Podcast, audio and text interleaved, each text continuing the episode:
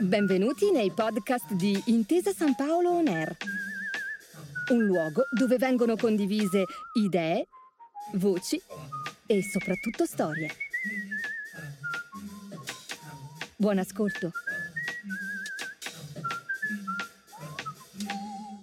Benvenuti a Seminari dell'Innovazione, il podcast che racconta gli appuntamenti organizzati dall'Artificial Intelligence Lab di Intesa San Paolo Innovation Center, con l'obiettivo di illustrare e diffondere le evoluzioni delle ricerche condotte nell'ambito dell'intelligenza artificiale. Oggi con Corrado Monti, ricercatore Fondazione Easy, parleremo di Social Media Analysis, un efficace osservatorio per opinioni e comportamenti di massa. Buongiorno Corrado, benvenuto su Intesa San Paolo NER. Buongiorno a tutti. Corrado, i social media sono ormai da anni parte integrante della nostra vita e il dibattito sul loro utilizzo, sui loro effetti, sappiamo che è in continua evoluzione. E parto con una prima domanda. I social media possono aiutarci a comprendere fenomeni di massa e ci puoi fare qualche esempio di fenomeno di massa e del tipo di supporto che la social media analysis ci può dare? Sì, certo. Eh, sì, i social media abbiamo visto in uh, tanti lavori scientifici che possono effettivamente uh, aiutare a capire e quantificare dei fenomeni di massa. Eh, è importante ricordarsi che non sono rappresentativi della popolazione, ma comunque vengono usati da eh, tantissime persone, da centinaia di migliaia di persone o milioni di persone in Italia eh, quindi rappresentano, eh, rappresentano, appunto un'informazione che, che, può esserci utile. Eh, per esempio, um, uno studio che, che, abbiamo fatto qualche anno fa era su, sull'antipolitica, sulla disaffezione politica e abbiamo visto che eh, misurare questa quantità su Twitter era fortemente eh, correlato, quindi era molto informativo di, eh, della stessa quantità misurata tramite sondaggi. Eh, questo appunto quindi non, non, non, vuol dire che sia un campione rappresentativo, ma vuol dire che è un, un fenomeno reale che ci, dà, che ci, dà, informazioni su quanto un certo sentire è diffuso, diffuso nella società. Eh, altri, altri, esempi è un, un lavoro che abbiamo, fatto, che abbiamo, fatto, l'anno scorso eh, su, su, Reddit, che è una, un social media particolarmente usato negli, negli, Stati Uniti e che è stato fondamentale per, per, le elezioni di Donald Trump, nel senso che ha una fan base molto, molto presente su Reddit e eh, quello che abbiamo fatto noi è provare a capire da dove arrivasse questa fanbase, provando ad addestrare un, un, un algoritmo di, di, machine learning eh, per riconoscere un fan di Donald Trump con quattro anni di anticipo. Eh, e i, questo non tanto per, per, saperlo predire, quanto per identificare quali sono i tratti più, eh, più significativi e più interessanti e appunto abbiamo scoperto, abbiamo scoperto una serie di, di cose, che, di, di, gruppi eh, da cui arrivavano fan di Donald Trump e, e questo appunto ci dà, ci dà un, eh, un'intuizione sul, sulla base sociale e sulla base anche politica, ideologica di, di un certo gruppo di, di persone.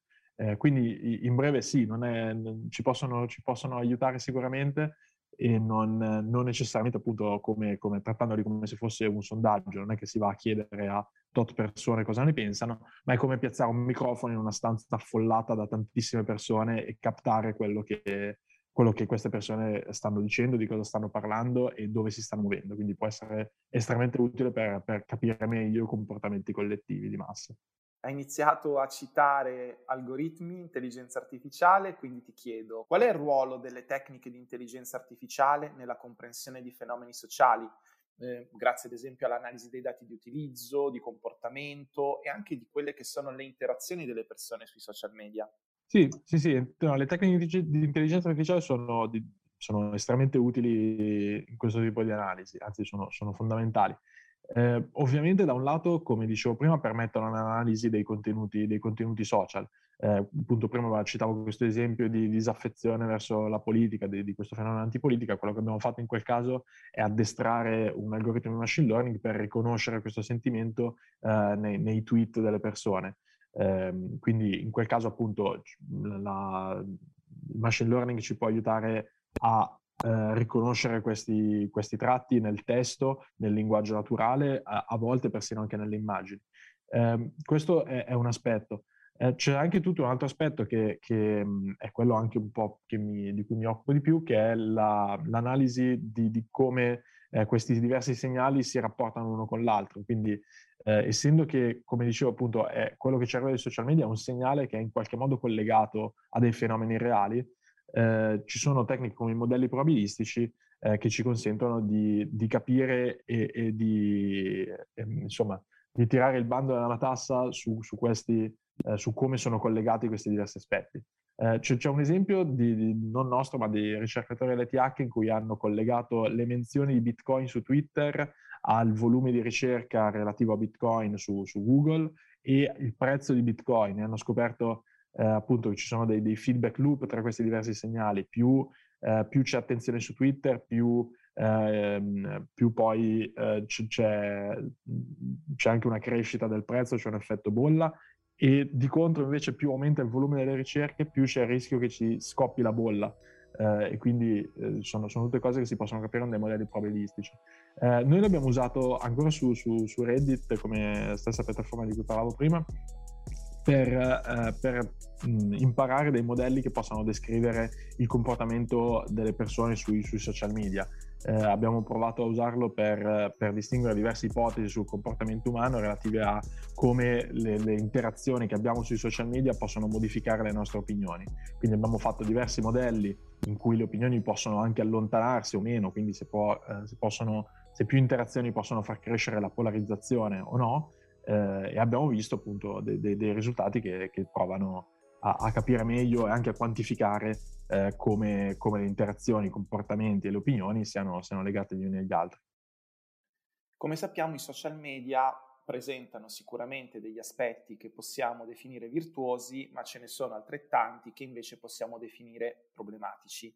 Questi strumenti di cui ci stai parlando possono esserci utili per affrontare proprio gli aspetti problematici dei social media? Sì, ehm, sì, mhmm, dunque i, mhmm, abbiamo visto che i social media hanno avuto una, una quantità di conseguenze sul, sulla vita di tutti i giorni e sulla vita anche mhmm, politica e sociale eh, enormi. E, diciamo che ci sono anche molte conseguenze che stiamo ancora provando a capire.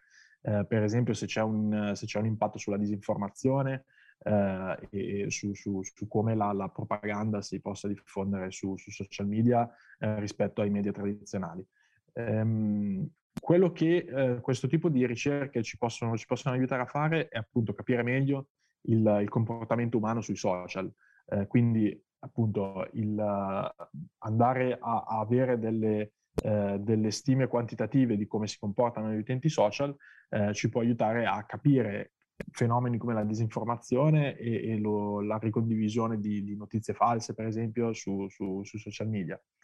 Um, un esempio su questo è che abbiamo fatto adesso un, stiamo finendo un lavoro, abbiamo appena mandato una conferenza di, eh, relativo a cosa succede quando le persone cambiano opinione su, sui social media, in particolare su Reddit. Eh, abbiamo visto che, per esempio, eh, quando le persone eh, dichiarano di aver cambiato opinione su un certo argomento e anche quando sono più eh, sensibili, nel senso che più, è più facile che inizino a frequentare dei gruppi di, di disinformazione e di propaganda. Quindi questo eh, ci dice qualcosa su eh, come, eh, su come si, si, si, rapportano questi diversi, questi diversi aspetti. Eh, quindi, per esempio, una, una, avere una comprensione più accurata di questo fenomeno, del comportamento umano sui social, eh, ci ci può permettere per esempio di capire meglio quando le persone sono più sensibili a, a, alla disinformazione o, o quando, più, eh, quando è più probabile che possiamo ricondividere delle, delle notizie false o, o così. Eh, quindi sì, diciamo che questo tipo di aspetti può, questo tipo di ricerche può aiutarci a, a, insomma, a correggere un po' il tiro rispetto agli effetti, effetti più, più negativi dei social media. Un'ultima domanda, quali sono i progetti futuri che hai in cantiere e come possiamo rimanere aggiornati?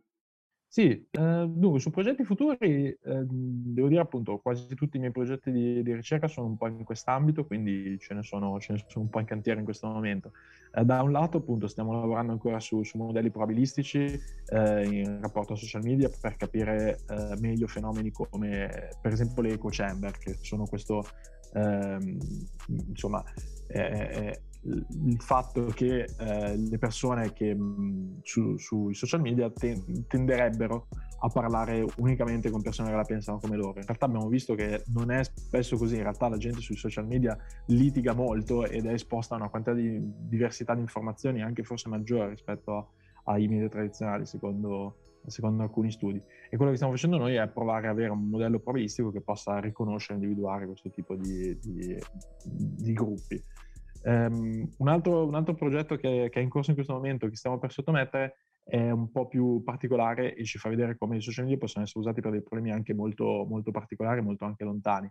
Eh, stiamo analizzando delle comunità su, su, Reddit che si occupano di oppiacei e dell'uso di, di, di gente che è, è, è, dipendente da queste sostanze e abbiamo visto stiamo vedendo come eh, stiano usando i social media per, anche come strumento di recupero. Si formano delle comunità spontanee di recupero, di, di, di, insomma, di recupero per, per, l'uso di queste sostanze e abbiamo, stiamo vedendo come, eh, come, appunto le persone usano questi strumenti in questo modo.